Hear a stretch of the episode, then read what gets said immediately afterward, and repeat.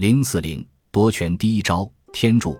纵横元和三十六，密切注视宋江一举一动的还有一个人，那就是特异功能人士公孙胜。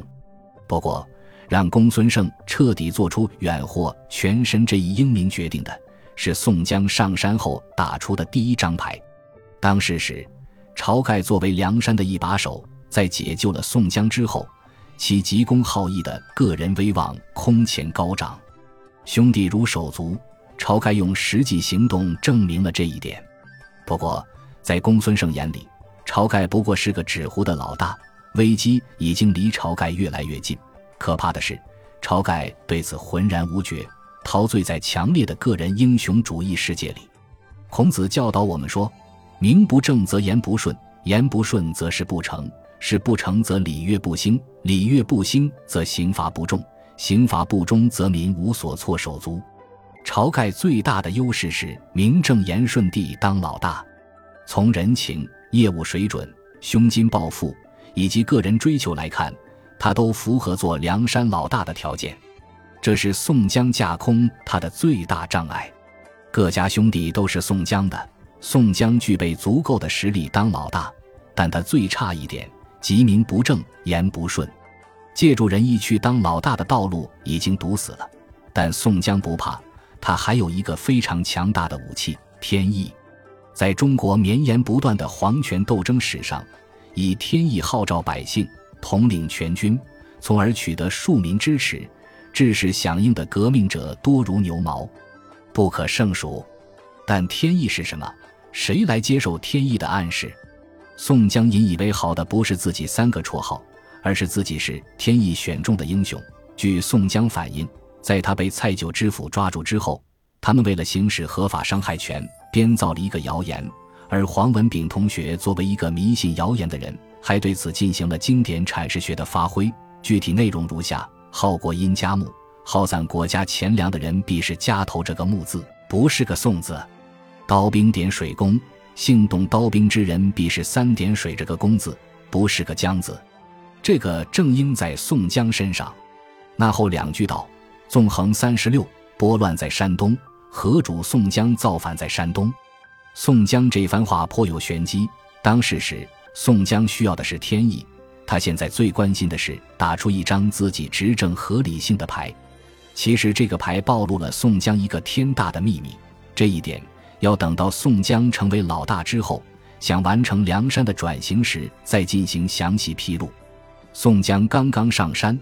就开始对天意进行了迫不及待的阐释，但这帮好汉都喜欢真刀真枪，对什么天意云云兴趣很小。就在大家对天意问题进行冷处理时，一个声音打破了聚义厅前的沉默：“好，哥哥正应着天上的言语，虽然着了他些苦，黄文炳那贼也让我哥的快活，放着我们许多军马便造反，怕怎的？”晁盖哥哥变做大宋皇帝，宋江哥哥变做小宋皇帝，吴先生做个丞相，公孙道士便做个国师，我们都做将军，杀去东京，夺了鸟位，在那里快活，却不好，不强似这个鸟水坡里。李逵的这种反应，让我想到了二十世纪五十年代一首脍炙人口的歌曲，让我们当起双桨，旋律优美之极。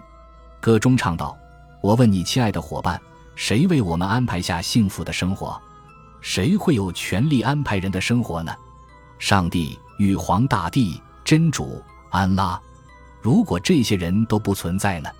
那就剩下了领袖、父亲、舵手、太阳、至圣先师这些看得见的人间代理人了。现在，李逵对天意深信不疑，同时对未来的美好生活充满了憧憬。大哥当皇帝，还能亏待了小弟吗？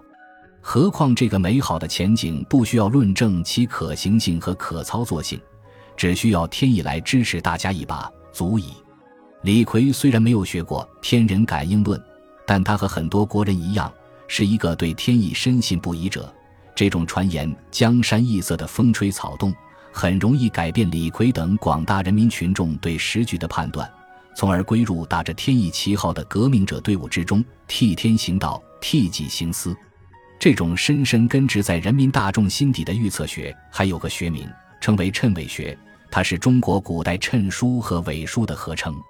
谶是秦汉间巫师方士编造的预示吉凶的隐语，伪是汉代复回儒家经义衍生出来的一类书，被汉光武帝刘秀之后的人称为内学，而原本的经典反被称为外学。谶伪之学，也就是对未来的一种政治预言。谶伪学之所以流行，我认为可能和广大人民群众长期处于被欺侮与被损害的地位有关。他们知道，只有出现乱局，自己才可能有出头之日。这与其说是迷信，不如说是人心思乱。比如现在的李逵就很希望时局有变，而这一民谣无疑强化了李逵的信心。于是，李逵同学还畅想了未来梁山好汉核心层的组织结构，不但有大皇帝，还有小皇帝；不但有丞相，还有国师。